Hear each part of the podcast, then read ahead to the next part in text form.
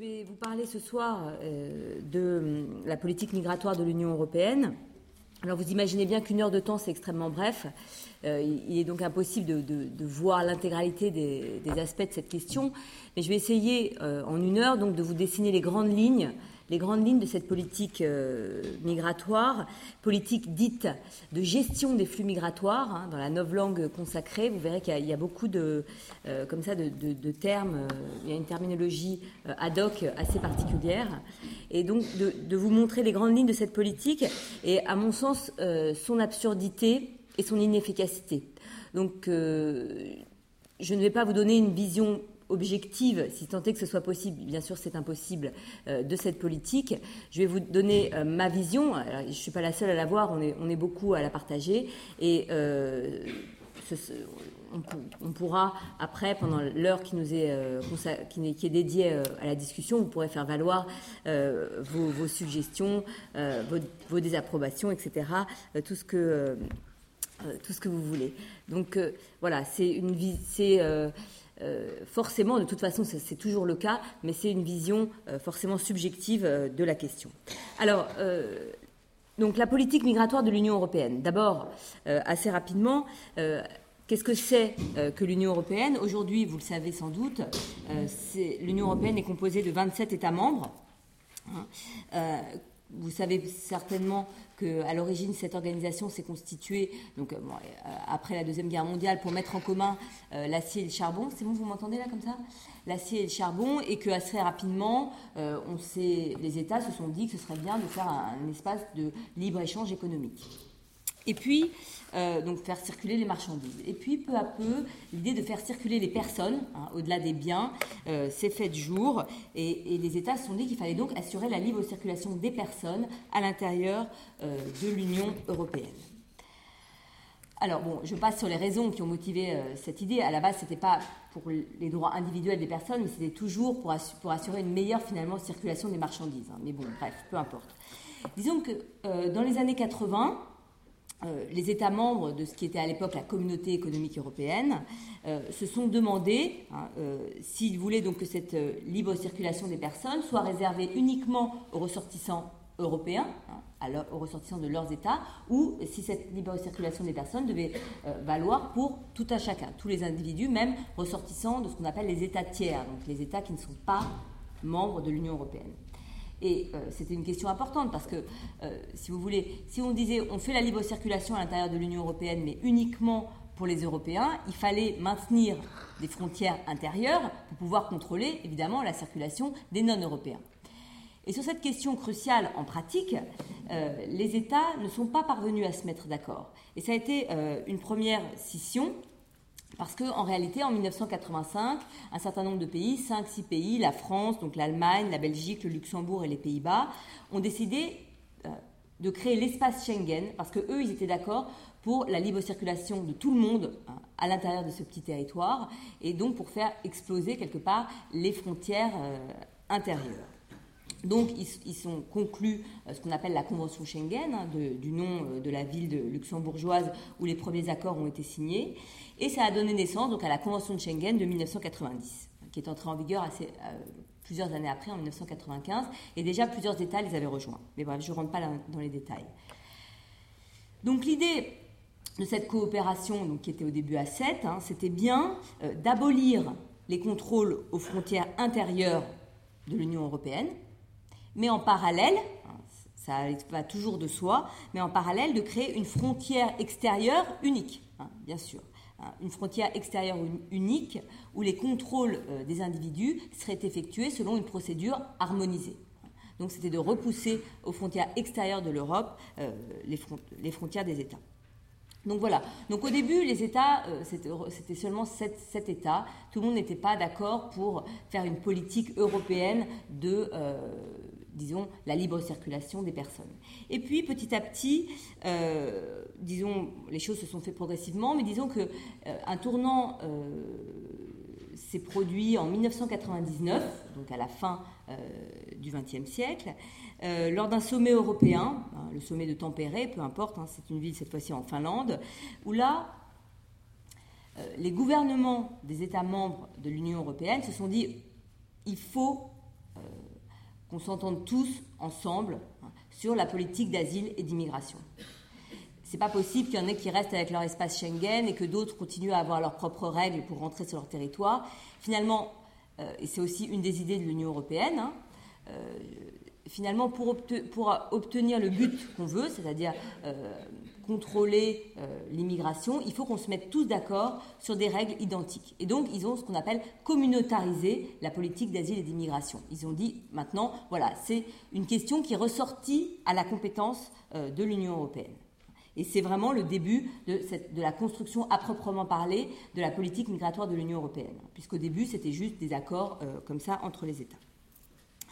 Alors, euh, aujourd'hui, hein, euh, Schengen, euh, l'espace Schengen est devenu une pièce absolument euh, importante de l'édifice communautaire, et de nombreux États euh, ont, euh, se sont euh, greffés à l'espace Schengen, c'est-à-dire ont adhéré euh, à l'idée qu'il fallait euh, enlever leurs leur, leur frontières intérieures et qu'il fallait repousser les frontières euh, à l'extérieur.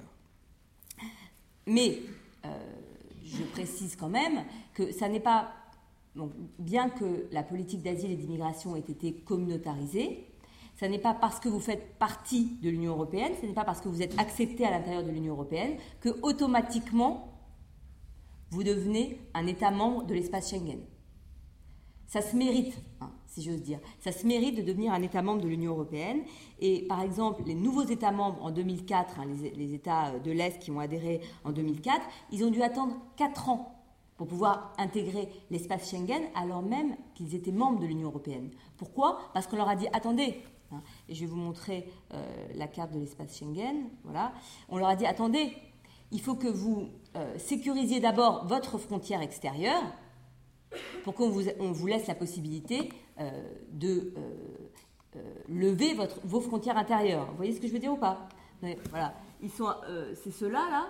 Hein. Euh, on leur, avant la Pologne aussi, tout ça, on, avant de rentrer dans l'espace Schengen, avant de dire, voilà, la frontière est là, hein, et on leur a dit, il faut d'abord, euh, enfin, avant de faire, de faire sauter cette frontière-là, pardon, hein, on leur a dit, il faut d'abord que vous sécurisiez votre frontière euh, orientale. Voilà, euh, mais j'y reviendrai, euh, j'y reviendrai plus tard. Alors aujourd'hui, l'espace Schengen, c'est celui qui nous intéresse en particulier. Donc ce n'est pas tout, ce ne sont pas pardon, tous les États euh, membres de l'Union européenne, c'est vingt-deux États membres. Donc il n'y a pas le Royaume-Uni, la Roumanie, la Bulgarie encore, ni l'Irlande. Et c'est quatre aussi, quatre États associés hein, en plus, hein, c'est-à-dire la Norvège, la Suisse, enfin bref, je, c'est pas très, c'est pas euh, le point fondamental. Waouh. Euh, donc euh, cette carte que, euh, que je vous montre, donc, qui définit les contours de l'espace Schengen, que vous pouvez voir, hein, elle est issue, vous l'avez compris. Alors, est-ce que vous la voyez du coup avec la lumière ? Moins bien. C'est-à-dire que peut-être qu'on pourrait faire un, on pourrait faire un juste milieu, je ne sais pas. Euh, bon, cela dit, ça va hein, sans la lumière. Si, vous, si c'est nécessaire pour voir les cartes, je, je me débrouille. Euh, donc euh, vous la voyez plus ? Euh, la carte, c'est pas grave. Donc, ces, ces cartes, et les trois cartes, c'est le cas des trois cartes que je vais vous montrer, elles sont toutes issues euh, de l'Atlas euh, que, je, que vous avez pu voir sur l'affiche, là, l'Atlas des migrants en Europe, qui est un excellent ouvrage, et je remercie euh, leurs auteurs et l'édition Armand Collin d'avoir euh, accepté de, de me passer les cartes. Alors, euh, donc en, en quatre-vingt-dix-neuf, je vous, dis, je vous disais, euh, l'Union, les pays membres de l'Union européenne se disent, voilà, il faut qu'on fasse une politique commune euh, en matière d'asile et d'immigration. Et en quatre-vingt-dix-neuf, euh, en théorie, cette politique commune d'asile et d'immigration devait avoir trois axes. Hein, sur le papier, hein, après le Conseil de Tampere, c'est ça, trois axes. L'intégration des immigrés en situation régulière, on pourrait dire beaucoup de choses là-dessus, mais bon. L'intégration donc, des immigrés, la protection des demandeurs d'asile et des réfugiés, et ce qu'ils appellent la gestion des frontières, en fait, pour lutter contre l'immigration illégale. Donc trois axes théoriques, mais extrêmement vite, il est apparu que les États membres accordaient en réalité la priorité, voire l'exclusivité au dernier de ces volets, c'est-à-dire la fermeture des frontières, hein, la, ce qu'ils appellent la gestion des frontières. Et euh, s'il y avait des, des gens dans cette salle qui étudiaient la linguistique, euh, je pense que c'est très intéressant. Les, les termes qui sont employés, vous verrez, parfois font un peu froid dans le dos. Hein. Euh, donc la gestion des frontières hein, pour lutter contre l'immigration illégale. Et je pense... je dis je pense, mais évidemment je ne suis pas la seule à le penser, que euh, les attentats du onze septembre deux mille un ont constitué un, un tournant, parce qu'en mille neuf cent quatre-vingt-dix-neuf, finalement, ils n'étaient pas vraiment euh, complètement euh, d'accord sur ce qu'ils voulaient faire de cette politique commune. Et en quatre-vingt-dix-neuf, euh, donc en deux mille un, pardon, euh, les attentats ont été absolument décisifs hein, dans le choix euh, de la politique sécuritaire de fermeture des frontières, dont je vais vous, ex- vous exposer euh, euh, les grandes lignes. Après ces attentats, hein, vraiment du onze septembre, que ce soit le Conseil des ministres euh, de l'Union européenne ou euh, la Commission européenne, à chaque fois, hein, ils ont établi ouvertement et clairement dans le discours hein, un lien entre immigration et criminalité transfrontière. Vraiment, le discours, je cite, c'est « Une meilleure gestion du contrôle aux frontières extérieures de l'Union contribuera à lutter contre le terrorisme, les filières d'immigration illégale et la traite des êtres humains. » Donc le terrorisme, l'immigration illégale, hein, tout ça, dans les, dans les, dans les discours officiels, euh, ça a fait, à partir de deux mille un, un amalgame et qui continue aujourd'hui d'avoir cours. Hein. La lutte contre le terrorisme, on le sait, c'est extrêmement pratique. Euh, il n'y a pas eu, malheureusement, qu'en Europe, euh, pour euh, mener des politiques sécuritaires. Voilà. Euh, donc, à la fin des années quatre-vingt-dix, disons, hein, au, dé, au début du XXIe siècle, disons, euh, les pays européens décident donc de faire disparaître leurs frontières intérieures. Hein, mais leur credo, c'est vraiment concilier liberté et sécurité. Ça, c'est toujours un peu aussi euh, quelque chose qui revient. Et donc, cette ouverture, cette disparition des frontières intérieures, c'est accompagné, euh, vous l'avez bien compris, euh, de toute une série de mesures compensatoires, euh, et notamment hein, d'un bouclage des frontières extérieures, enfin d'une tentative de bouclage des frontières extérieures, parce que... Euh, Heureusement, euh, ils n'y sont pas euh, complètement parvenus. Alors, euh, le bouclage des frontières extérieures, ce n'est pas la seule euh, mesure compensatoire. Hein. Il y en a d'autres. Il y a la, il y a la coopération policière, il y a euh, le renforcement de la coopération euh, judiciaire via le mandat d'arrêt européen, hein, dont vous avez fortement euh, entendu parler. Il y a la création de, d'énormément de fichiers informatiques. Ça, c'est, on pourrait faire une conférence là-dessus. Euh, Et Pierre Piazza, qui enseigne ici, est un grand spécialiste de la question. Par exemple, je, j'en prends un parmi d'autres, j'en, j'en, j'en citerai un autre tout à l'heure, le, le S I S, un système d'information Schengen, qui est un, une énorme base de données euh, informatique qui permet aux autorités responsables donc des États membres de s'échanger un, un nombre très important de données, que ce soit sur les personnes et sur les biens. Voilà. Mais surtout, hein, ce sur quoi je voudrais attirer votre attention, c'est l'harmonisation hein, et le durcissement des conditions pour entrer dans l'espace Schengen. Hein, c'est l'édification d'un mur juridique hein, autour de l'Europe. On verra aussi qu'il y a quasiment un mur euh, physique qui est en train de, euh, enfin, qu'on cherche à établir, mais il y a d'abord un mur euh, juridique. Donc voilà, euh, ce que je voudrais essayer de vous montrer, c'est que le contrôle de l'immigration, non seulement il s'est renforcé, hein, parce que les conditions pour rentrer en Europe se sont durcies de manière extrêmement drastique, hein, donc ce contrôle de l'immigration, il s'est renforcé, mais aussi il a changé de forme. Il a pris d'autres formes, des formes nouvelles euh, que je vais essayer de vous montrer euh, et qui sont toujours euh, justifiées, ça aussi c'est très intéressant, par cette idée que, euh, alors oui, on, on construit un mur à l'extérieur, mais c'est pour garantir notre espace hein, de sécurité, de liberté et de justice. Et je pense, moi, ce qui est profondément troublant dans... dans, dans dans cette politique, c'est euh, le, la disparité entre euh, le traitement qu'on réserve à certains en raison de leur nationalité hein, et ce qu'on prétend nous offrir, hein, un merveilleux espace de sécurité, de liberté, de justice où tout va bien, parce qu'on on est national d'un État membre de l'Union européenne. Je ne sais pas pour vous, moi j'ai strictement rien fait pour avoir la nationalité française, donc ça me pose euh, des problèmes quasi euh, existentiels. Donc euh, si vous en êtes d'accord, je vais articuler cette présentation, euh, en dépit de cette introduction peut-être un petit peu longue, ça va, autour de deux axes. Le premier axe, euh, un des premiers axes de la politique euh, européenne, c'est la fermeture des frontières, hein, le bouclage des frontières. Et euh, le deuxième volet, c'est euh, expulser les gens qui sont passés euh, au travers euh, des barrières.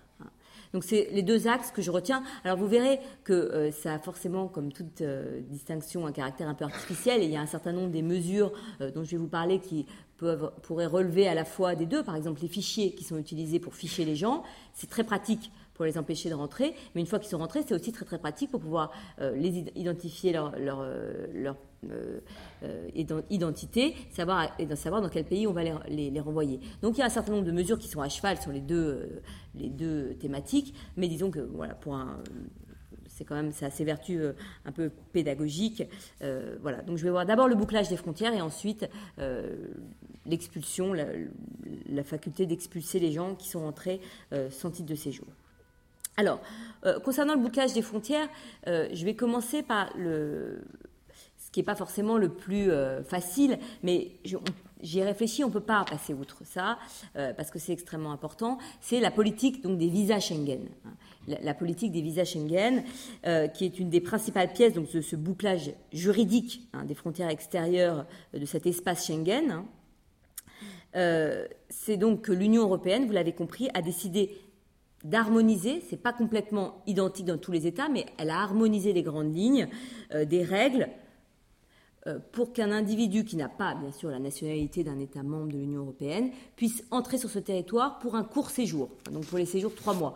Je passe sur les détails, on pourra, si vous avez des questions, y revenir plus tard, parce que pour les longs séjours, c'est plus compliqué. Pour les longs séjours, c'est chaque État décide, parce qu'en fait, c'est fonction des règles que l'État euh, euh, détermine pour accorder un titre de séjour. Mais le court séjour, c'est-à-dire le séjour de moins de trois mois, c'est euh, ce, la personne, vous, vous voulez aller, euh, là ça va être les vacances de, de février, vous voulez aller au ski, euh, je ne sais pas moi, au Maroc, il y a peut-être des, des montagnes avec de la neige, vous voulez aller euh, au Maroc pour quinze jours faire du ski ou je ne sais pas quoi, c'est ça, ça c'est un court séjour. Hein, vous voulez aller faire un stage euh, d'anglais euh, au Canada, pareil, c'est un court séjour. Donc c'est pas, il n'y a pas de droit au séjour, de droit au long séjour, mais c'est juste la possibilité pour les gens, mais c'est très important de re- pouvoir venir en Europe, rentrer, voir, euh, peut-être voir un parent, et cetera. Euh, voilà.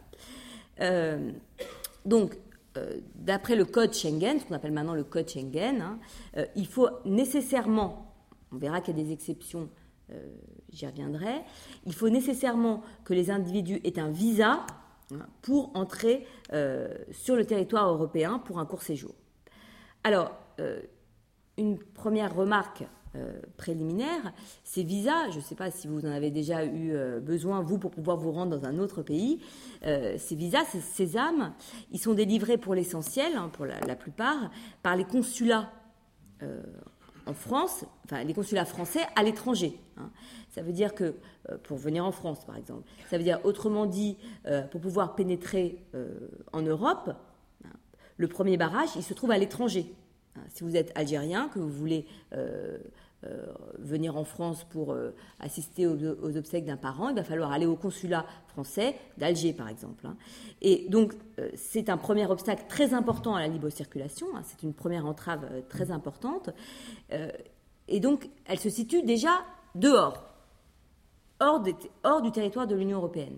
Et c'est un des aspects euh, de, d'un phénomène sur lequel je reviendrai assez souvent, qui est le phénomène dit de l'externalisation pardon, euh, de la politique migratoire. Hein, c'est-à-dire que de plus en plus, de plus, en plus euh, l'Europe veut donc fermer ses frontières et elle fait en sorte que euh, les mécanismes de bouclage se passent à l'extérieur, hein, pour différentes raisons. On y reviendra.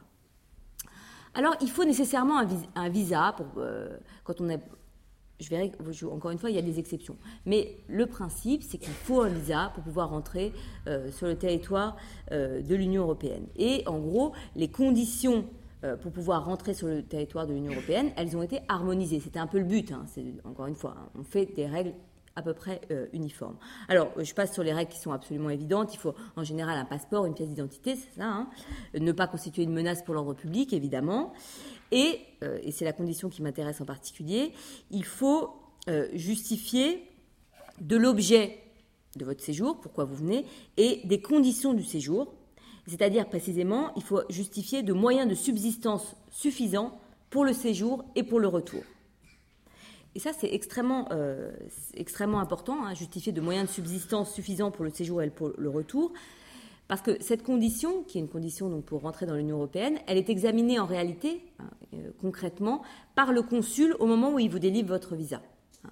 Donc quand vous êtes l'Algérien qui veut venir euh, en France pour euh, les vacances, hein, euh, au moment où il va faire sa demande de visa, qui est une pièce nécessaire, le euh, consul français ou consulat français, on va vérifier euh, qu'il a suffisamment d'argent pour séjourner et pour rentrer. Alors ça veut dire euh, la somme d'argent, elle est calculée par rapport au nombre de jours où vous venez, par rapport au SMIC hein, pour ce qui est de la, de la France. Il faut aussi justifier d'une assurance euh, qui, pourrait cou- qui peut couvrir euh, à hauteur de trente mille euros vos dépenses de santé. Il faut justifier de pouvoir euh, habiter, enfin, de pouvoir être euh, habité en France. Donc ça veut dire soit vous pouvez prouver que vous avez payé une note d'hôtel, hein, euh, vous avez réservé un hôtel. Si vous n'avez pas d'hôtel, il va falloir vous obtenir euh, d'une personne privée une attestation d'accueil. Alors une minute sur cette attestation d'accueil, parce que euh, souvent... Hein, le diable, c'est bien connu, se trouve dans les détails. Euh, donc, euh, en France, qu'est-ce qui délivre cette, assest- cette attestation d'accueil ? C'est le maire. Euh, donc, euh, si, euh, vous, allez faire une, vous allez demander à quelqu'un de faire une attestation d'accueil pour vous, si vous voulez venir en France. Hein. Euh, imaginons que euh, la personne à qui vous demandiez l'accueil soit étranger. Donc, il faut qu'il ait un titre de séjour en France euh, qui soit valable depuis au moins un an. Déjà, mais je veux dire, c'est discriminatoire quand même. C'est-à-dire qu'il faut déjà, euh, si jamais quelqu'un, un étranger qui séjourne régulièrement en France, ne peut pas faire venir n'importe qui pour un séjour de trois mois. Il faut qu'il soit là depuis plus d'un an. Alors bien sûr, l'hébergeant doit établir son identité, donner des indications sur ses ressources, sur son, sur son logement. Le maire, s'il veut, peut faire une visite hein, pour vérifier que le logement correspond bien. En réalité, c'est assez peu pratiqué, mais en pratique, c'est possible. Hein. Et finalement, le maire a un pouvoir d'appréciation assez important euh, dans la délivrance ou non de cette attestation d'accueil. Et en particulier, les textes euh, lui, lui demandent de faire extrêmement attention. Il doit faire attention à ce que l'attestation d'accueil ne constitue pas un détournement de procédure, c'est-à-dire une fraude. C'est-à-dire, s'il pense que la personne va venir pour s'installer, déjà là, il y a, un premier, il y a une première suspicion. Euh, voilà. Et j'ajoute que si l'attestation d'accueil est délivrée justement pour, en vue euh, de l'obtention d'un visa, et que le visa est accordé finalement par le consul, eh bien, le maire est prévenu par le consulat que la personne pour laquelle elle a délivré un, un, une attestation d'accueil va arriver, parce que le, le visa a été donné. Donc, enfin, peut-être que vous, ça vous paraît évident, mais moi, je trouve que c'est un fichage des individus qui, a, qui est absolument incroyable. Euh, voilà.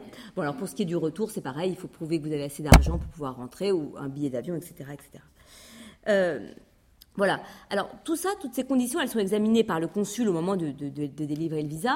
Donc, il vérifie que la personne a bien l'attestation d'accueil, qu'elle a suffisamment d'argent, et cetera. Et euh, le droit européen, là, c'est le droit européen qui demande euh, aux consuls, aux différents consuls des différentes na- nations, euh, de vérifier avec une attention particulière si la personne remplit les conditions donc, pour entrer dans l'espace Schengen, étant précisé que, donc, il faut faire particulièrement attention à l'évaluation du risque d'immigration illégale, ainsi qu'à la volonté de l'intéressé de bien quitter le territoire des États membres avant euh, la date d'expiration euh, de, du visa.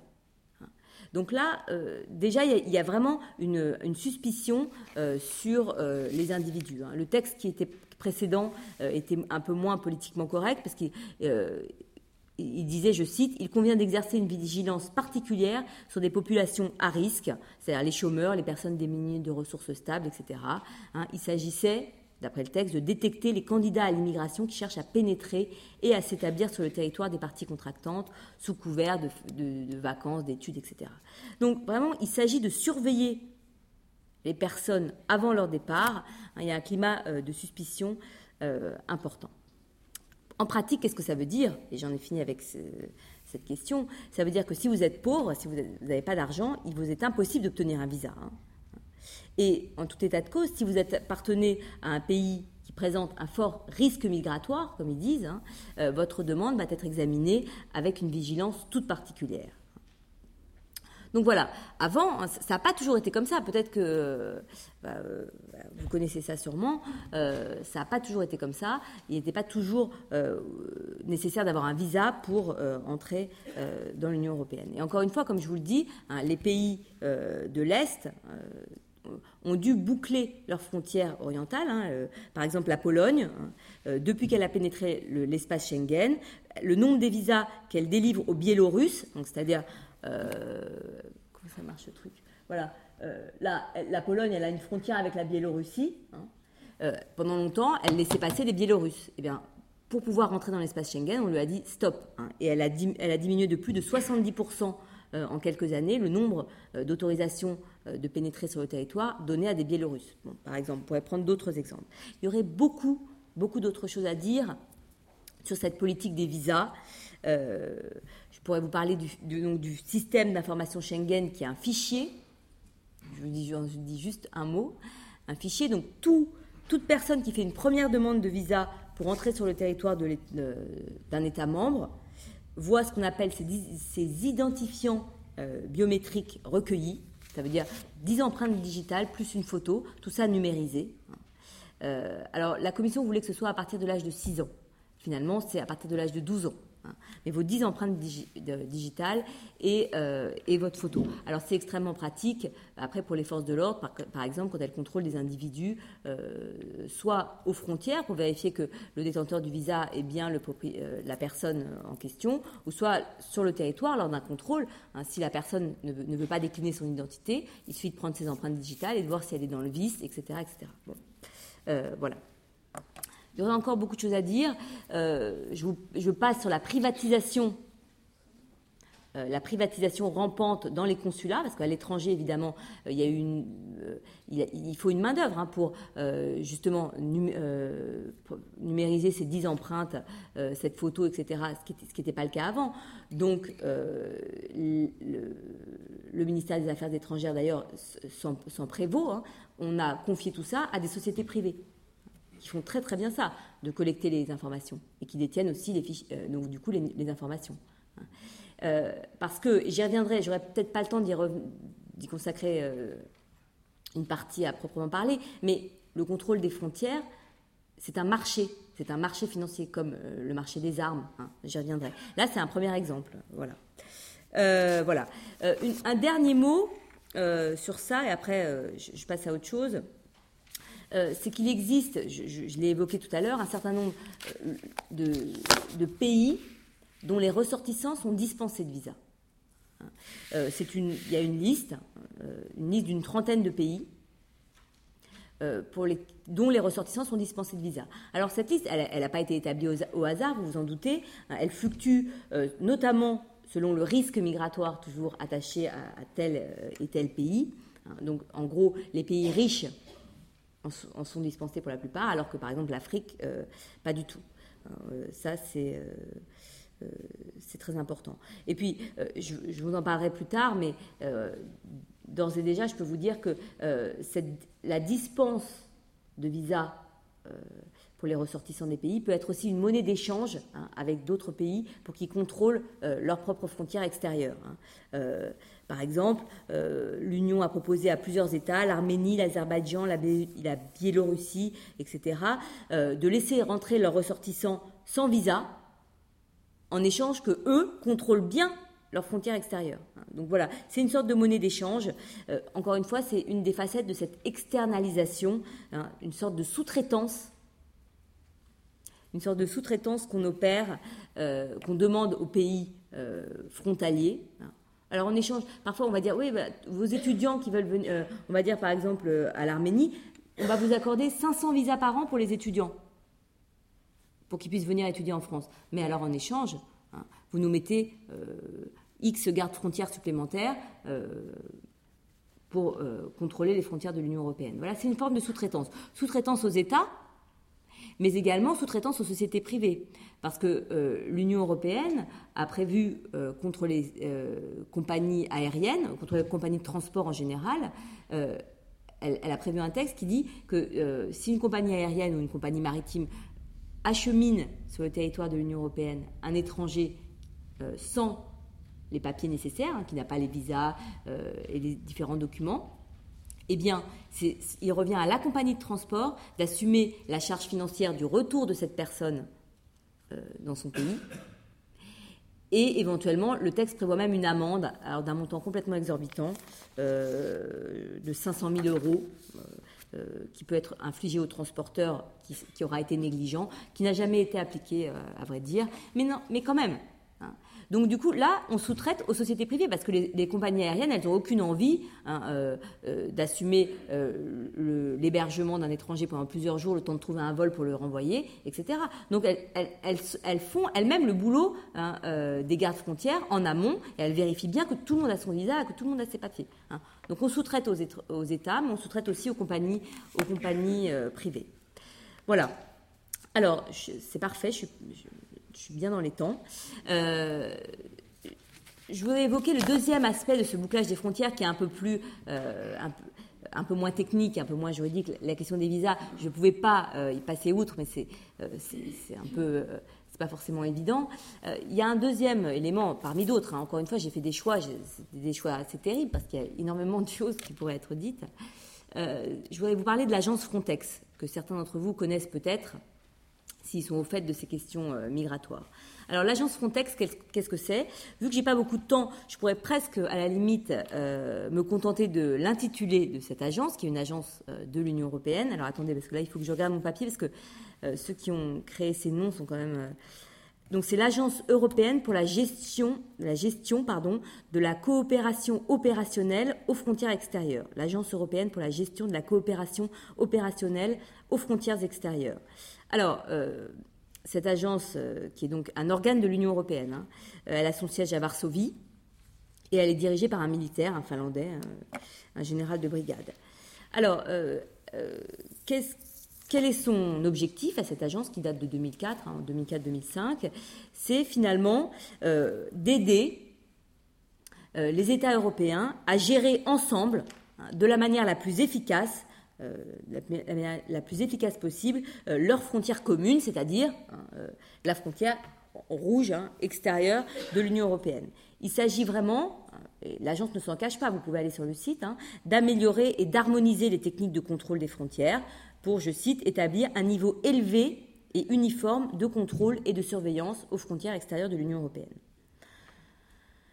Alors, concrètement, euh, qu'est-ce qu'elle fait cette agence ? Bon, elle, fait des, elle fait plusieurs choses. Elle fait des, notamment euh, des analyses de risque, hein, c'est-à-dire que euh, comme elle va sur le terrain, j'y reviendrai tout à l'heure, elle dit tiens, euh, tiens là, euh, on a, euh, on a une zone que les migrants utilisent, parti, un point, un point que les migrants utilisent particulièrement pour gagner euh, l'Union européenne.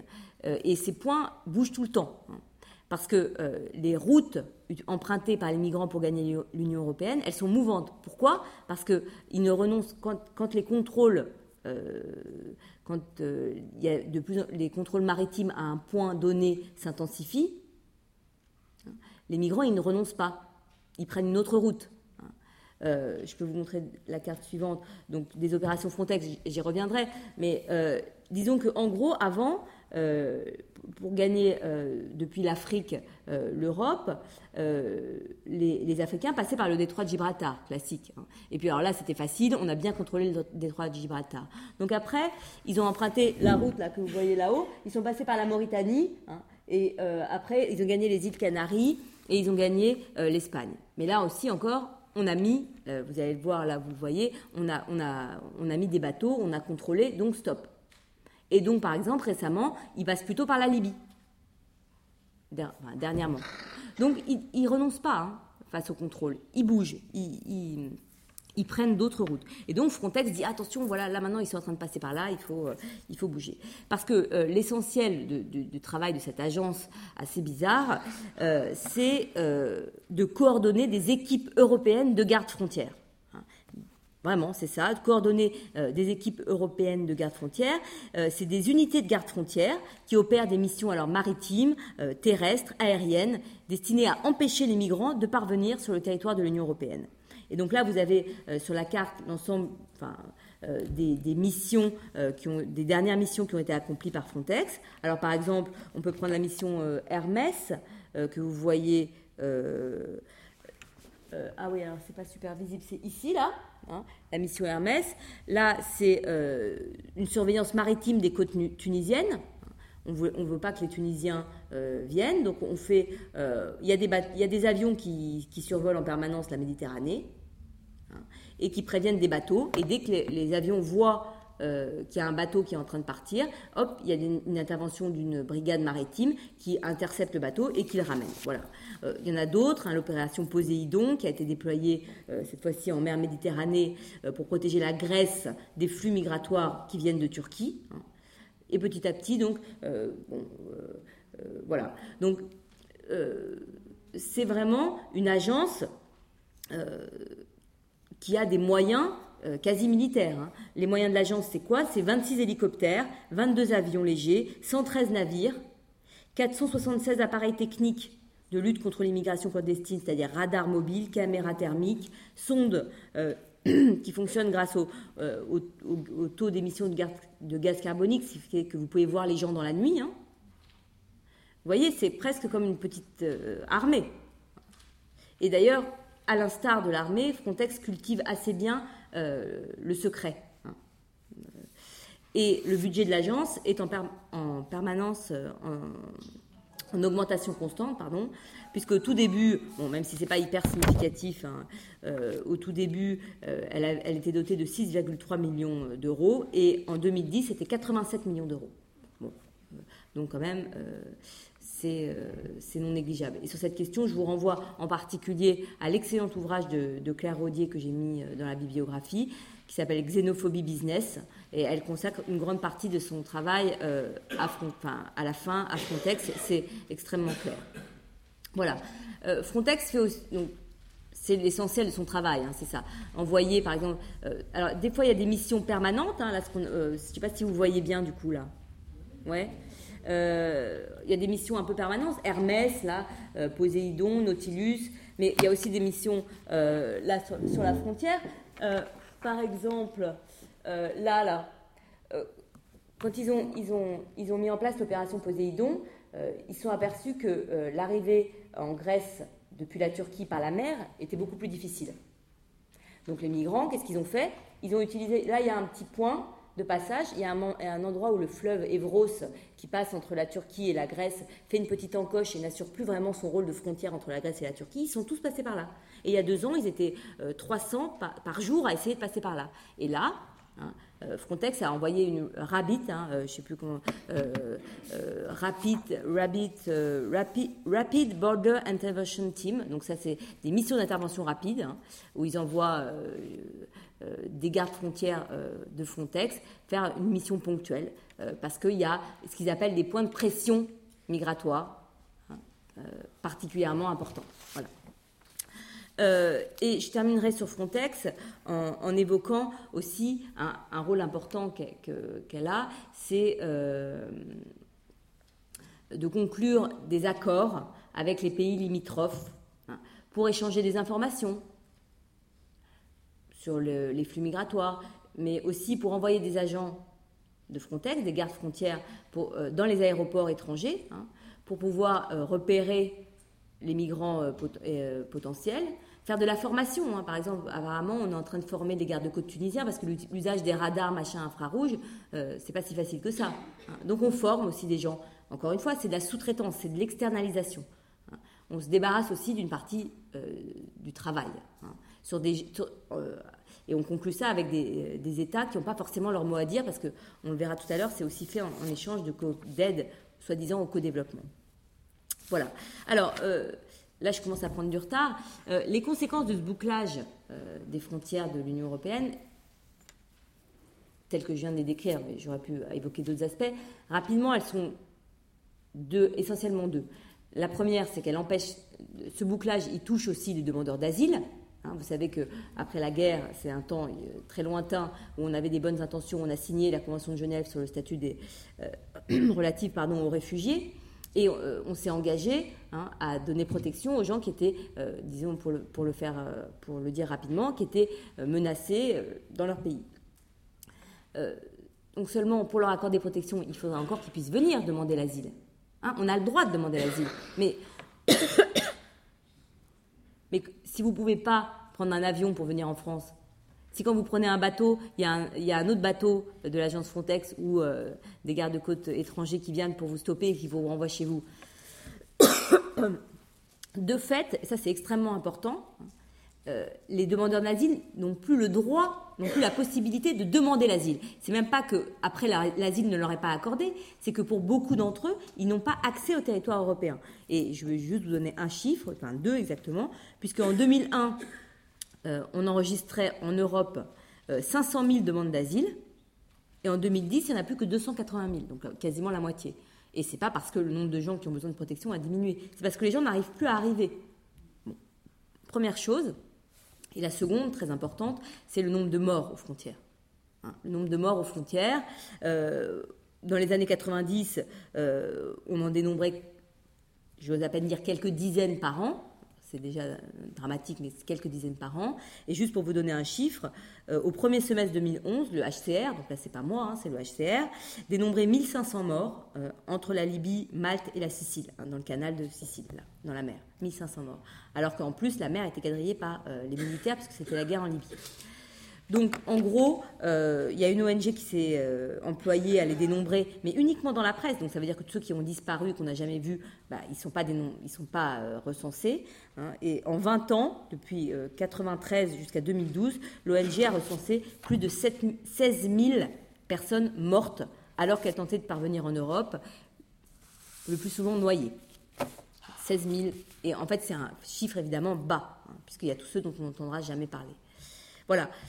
Euh, je ne vais pas euh, m'étendre là-dessus, euh, sauf à dire que est-ce que c'est le prix qu'on accepte de payer pour notre espace de liberté, de justice et de sécurité, hein. Parce que dans ces morts, c'est dans les bateaux, enfin, euh, si ça vous intéresse, j'ai mis dans, des références dans la bibliographie, dans les bateaux qui, qui, sont, qui sont chavirés, euh, qui sont coulés parfois par la marine, euh, par exemple la marine marocaine, hein, on sait qu'elle a renversé des bateaux, euh, des petites paillasses, ils partent sur des petits bateaux de, de fortune, hein, parce qu'on ne leur donne pas de visa et qu'ils ne peuvent pas venir légalement. Ils partent sur des embarcations qui ne peuvent pas naviguer. Hein. Euh, bon, elle, elle a renversé comme ça deux bateaux. Bon, bah, c'est des gamins. Euh, on a les témoignages des parents. Ah bah oui, il avait deux ans, il ne savait pas nager. Je n'ai pas pu le retrouver. On était trois survivants sur cent. Voilà. Donc ça, ça, c'est concrètement ce à quoi ça aboutit. Donc, moi, je veux bien, mais il faut l'assumer, ça. C'est, c'est, il faut l'assumer. C'est comme quand on est pour la peine de mort. Il faut pouvoir tuer la personne quelque part de ses propres mains, moi je pense, enfin, ou avec un fusil. Bon bah ça, si on est d'accord pour cette politique migratoire, il faut assumer ces seize mille morts. Allez, disons ces vingt mille morts par an. Voilà. Hein, et puis il faut arrêter après.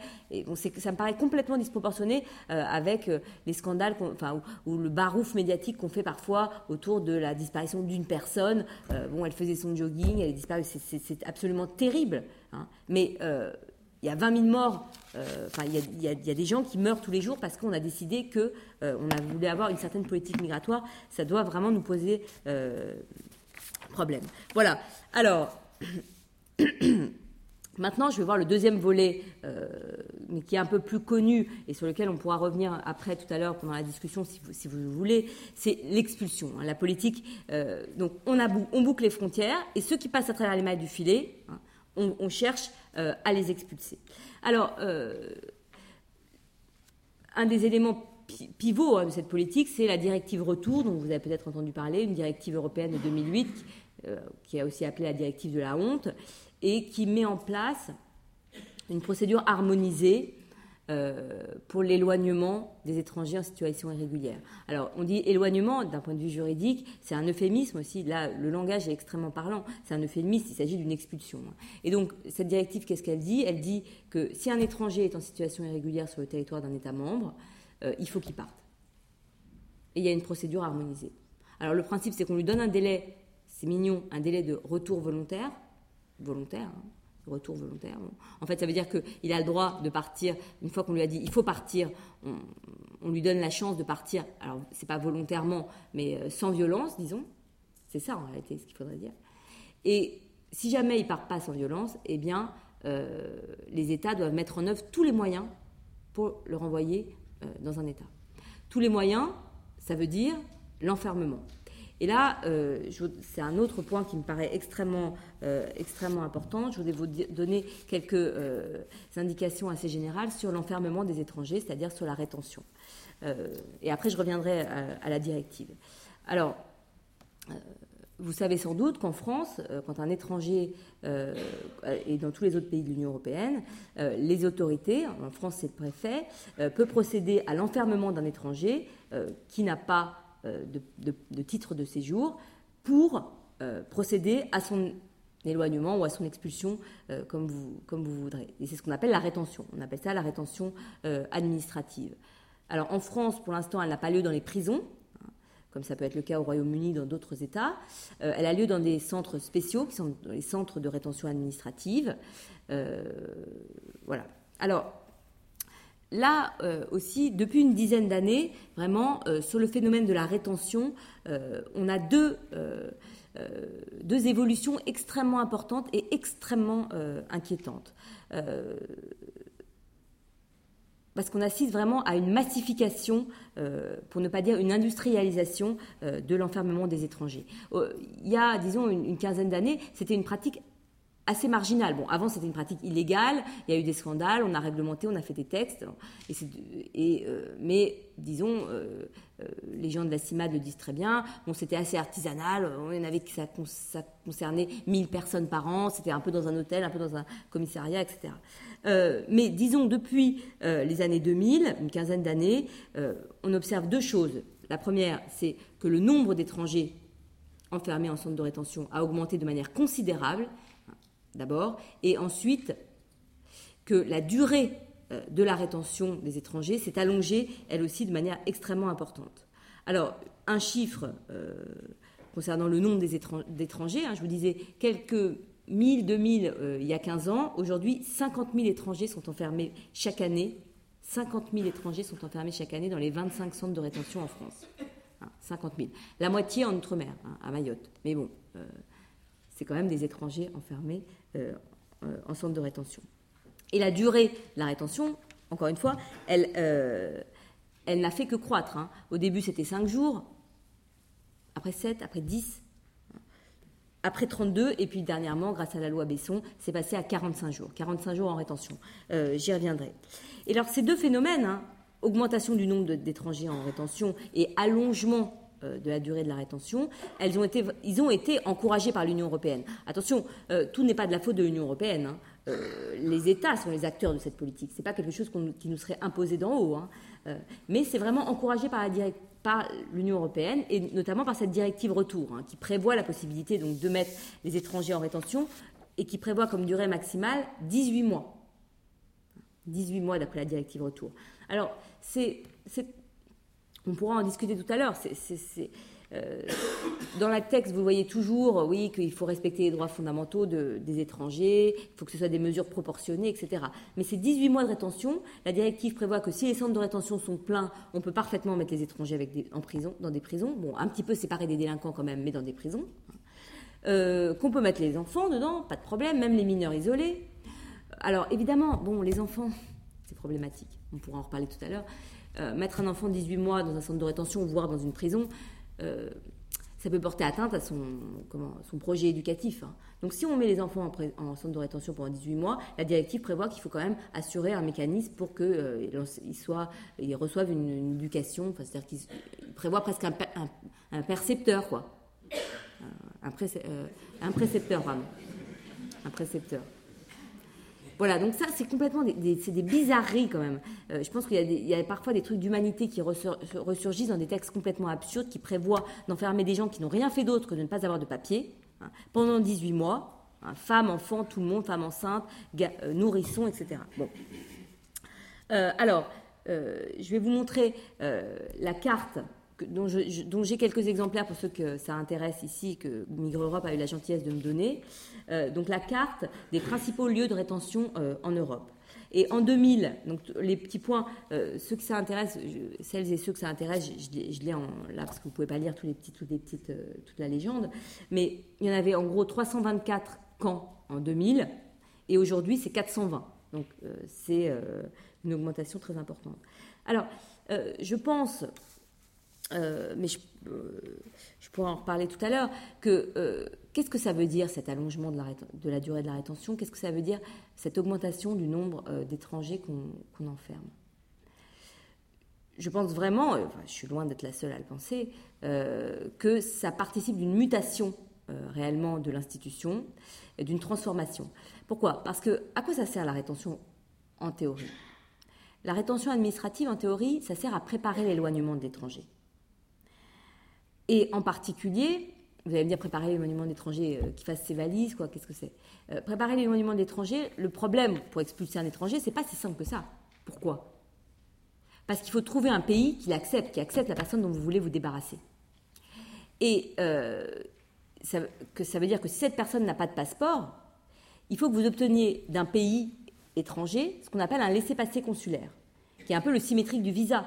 Quand vous voulez venir en France, euh, il faut un visa. Bien, vous, quand vous, vous voulez renvoyer un étranger dans un autre pays, il faut que le pays dans lequel vous voulez le renvoyer dise « Ok, d'accord » et donne un laissez-passer consulaire. Alors, en théorie, euh, les États dont l'étranger a la nationalité, en théorie, il, il, accède, il est obligé de, re, de récupérer ses ressortissants. Hein. Donc, c'est-à-dire que si vous voulez, par exemple, vous avez récupéré euh, euh, un Pakistanais dont vous voulez absolument vous débarrasser, vous contactez le Pakistan. En principe, le Pakistan vous donne euh, un laissez-passer consulaire. Mais il y a certains pays qui traînent la patte, hein, et qui, sont à, à, qui s'opposent finalement politiquement. Euh, ce n'est pas le cas du Pakistan, j'y reviendrai tout à l'heure, euh, qui s'opposent politiquement à cette politique migratoire menée par l'Union européenne et qui refusent.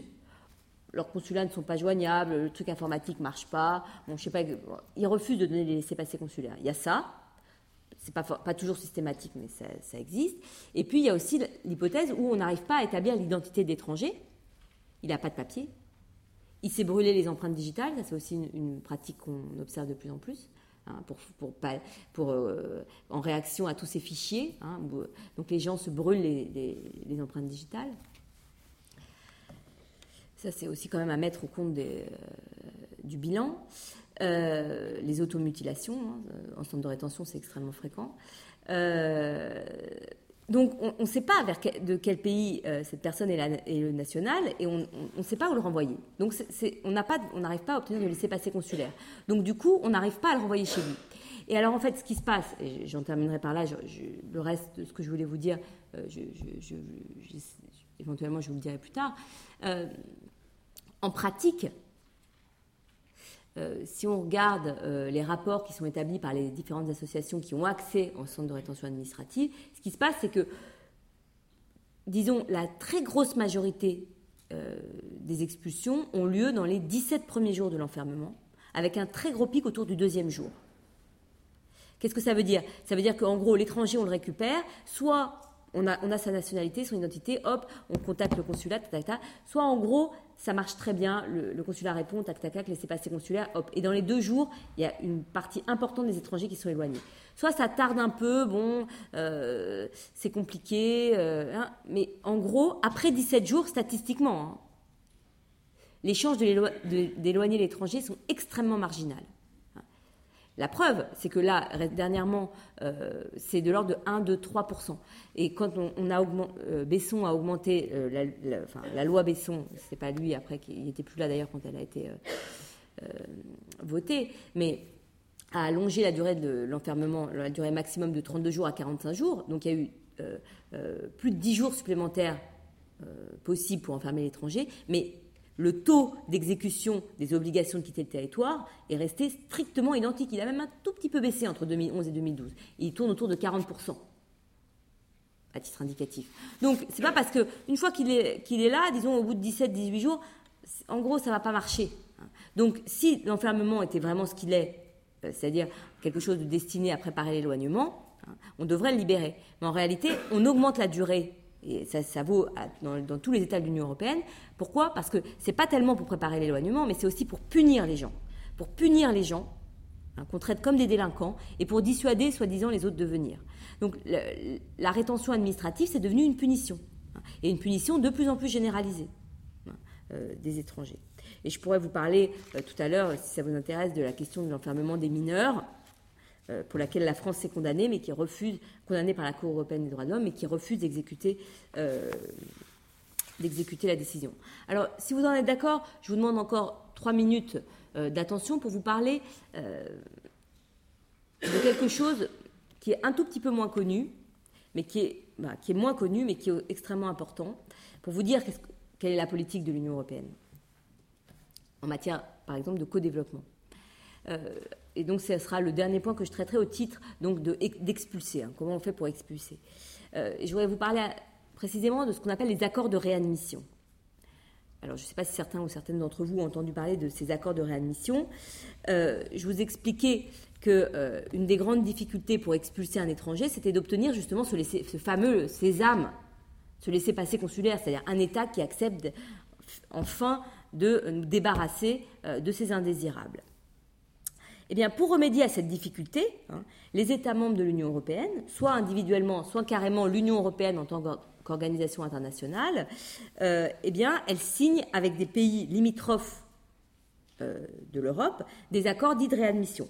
Et en vertu de ces accords, alors, qui s'appellent des accords de gestion concertée des flux migratoires, c'est toujours des termes euh, pas possibles, gestion concertée des flux migratoires, eh bien, en vertu de ces accords, les États signataires hein, s'engagent Euh, à réadmettre, hein, c'est-à-dire à récupérer euh, automatiquement, et selon une procédure très rapide, simplifiée, leurs ressortissants. Non seulement leurs ressortissants, mais parfois, dans certains accords, tous les étrangers qui ont transité par leur pays pour arriver euh, sur le territoire de l'Union européenne. Alors, par exemple, un exemple suffira. En deux mille neuf, hein, l'Union européenne, cette fois-ci c'est bien l'Union européenne qui a signé l'accord, a signé un accord de, de réadmission avec le Pakistan.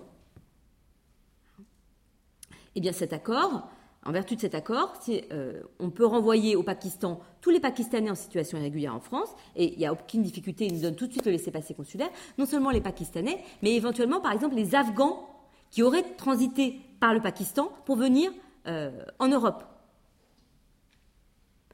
Alors là, c'est merveilleux, parce que si vous voulez, euh, l'Union européenne, elle contourne une interdiction qu'elle a euh, souscrite en vertu de ses obligations internationales et qui lui empêche de renvoyer un étranger dans un État euh, dans lequel il risquerait, euh, euh, des, il risque la mort. Hein. Par exemple, l'Afghanistan, jusqu'à il n'y a pas si longtemps que ça, on était d'accord pour dire que c'était un pays en guerre et que c'était pas très sympa de renvoyer des, Afghani- des Afghans en Afghanistan.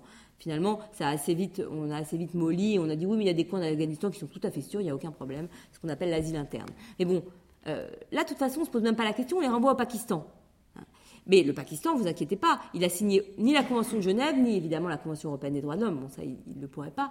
Mais euh, on sait, on subodore qu'il y a des détentions arbitraires, euh, des tortures, des, euh, des détentions. Au Pakistan, il n'y a pas de durée maximale pour, pour détenir les étrangers. Hein.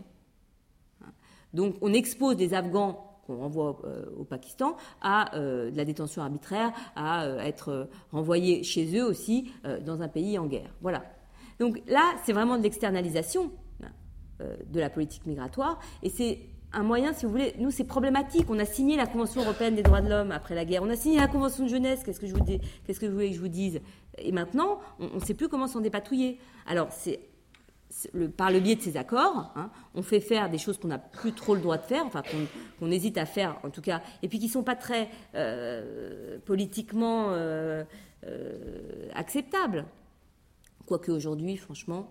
Mais bon, donc voilà, ça c'est un aspect aussi important. Et, c'est, et on a beaucoup de mal, beaucoup de difficultés en tant que chercheurs et chercheuses, et, et les organisations aussi, euh, les organisations militantes, à obtenir des renseignements, par exemple, sur ces accords de réadmission. On, les obt- on en obtient uniquement le texte quand ils sont signés et publiés au journal officiel.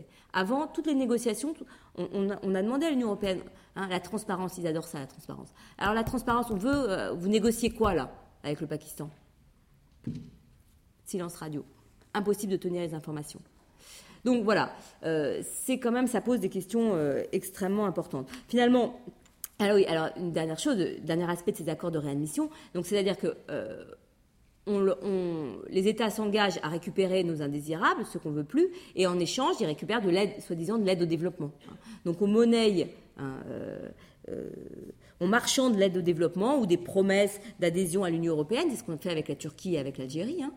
Oui, oui, on va vous, on va vous faire, on va vous donner, euh, vous allez venir dans l'Union européenne, ne vous inquiétez pas. Mais en attendant, euh, si vous pouviez faire euh, les gardes-frontières de, de l'Union européenne, ça serait quand même pas mal. Voilà, donc on monnaie, on marchande ça, euh, ou un régime favorable en matière de visa, hein, ce que j'évoquais tout à l'heure, euh, en échange d'une sous-traitance partielle euh, du bouclage des frontières. Voilà. Euh, et puis, euh, au cours de la discussion, si vous, ça vous intéresse, mais je vais pas, euh, euh, je vais m'arrêter là, je, je, vous, je vous dirai quelques mots éventuellement de cet aspect marché. Hein. Le, le contrôle des frontières, c'est un marché. Mais ça aussi, c'est extrêmement bien traité par Claire Rodier dans son ouvrage. Euh, donc voilà. Voilà. Euh, juste un tout petit mot de conclusion. Euh, je pense que euh, euh, bah, vous avez compris mon... mon mon parti pris, hein, je ne m'en cache pas. Euh, de toute façon, je pense que ce n'est pas non plus le métier des universitaires que de livrer un savoir objectif qui n'existe pas. Euh, mais je pense qu'il faut... Le défi, pour revenir voilà, sur mon, le titre que j'avais donné, le défi euh, migratoire, c'est quoi ?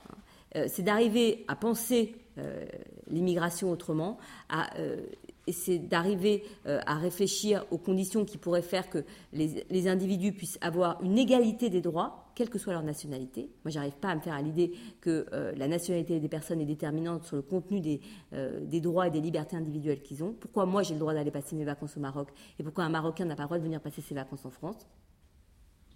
Et bon, certes, j'ai la nationalité française et je gagne euh, bien ma vie, mais moi, ça ne me suffit pas. Hein. Et est-ce qu'on est, est-ce que vous... et moi, sommes prêts à assumer euh, moralement. Euh, c'est aussi une question, hein, euh, ces morts, euh, c'est, c'est, et puis ces inégalités hein, euh, de traitement, alors qu'à l'intérieur de l'Union européenne, on nous sert en permanence absence de discrimination, égalité des droits, liberté, sécurité, sécurité, justice, cet espace merveilleux de transparence, et cetera, et cetera. Il y a, à mon avis, il me semble, un écart entre la pratique et le discours qui n'a jamais existé à ce point-là dans l'histoire, j'ai envie de dire, de l'humanité. Hein, parce qu'avant, euh, euh, on vivait en monarchie, et cetera, mais on ne nous disait pas égalité, liberté, et cetera. Hein. Donc euh, voilà, euh, moi je suis extrêmement, extrêmement préoccupée euh, par cette politique euh, qui me semble euh, vraiment attentatoire aux droits les plus fondamentaux des individus en raison de leur nationalité. Voilà, je vous remercie beaucoup.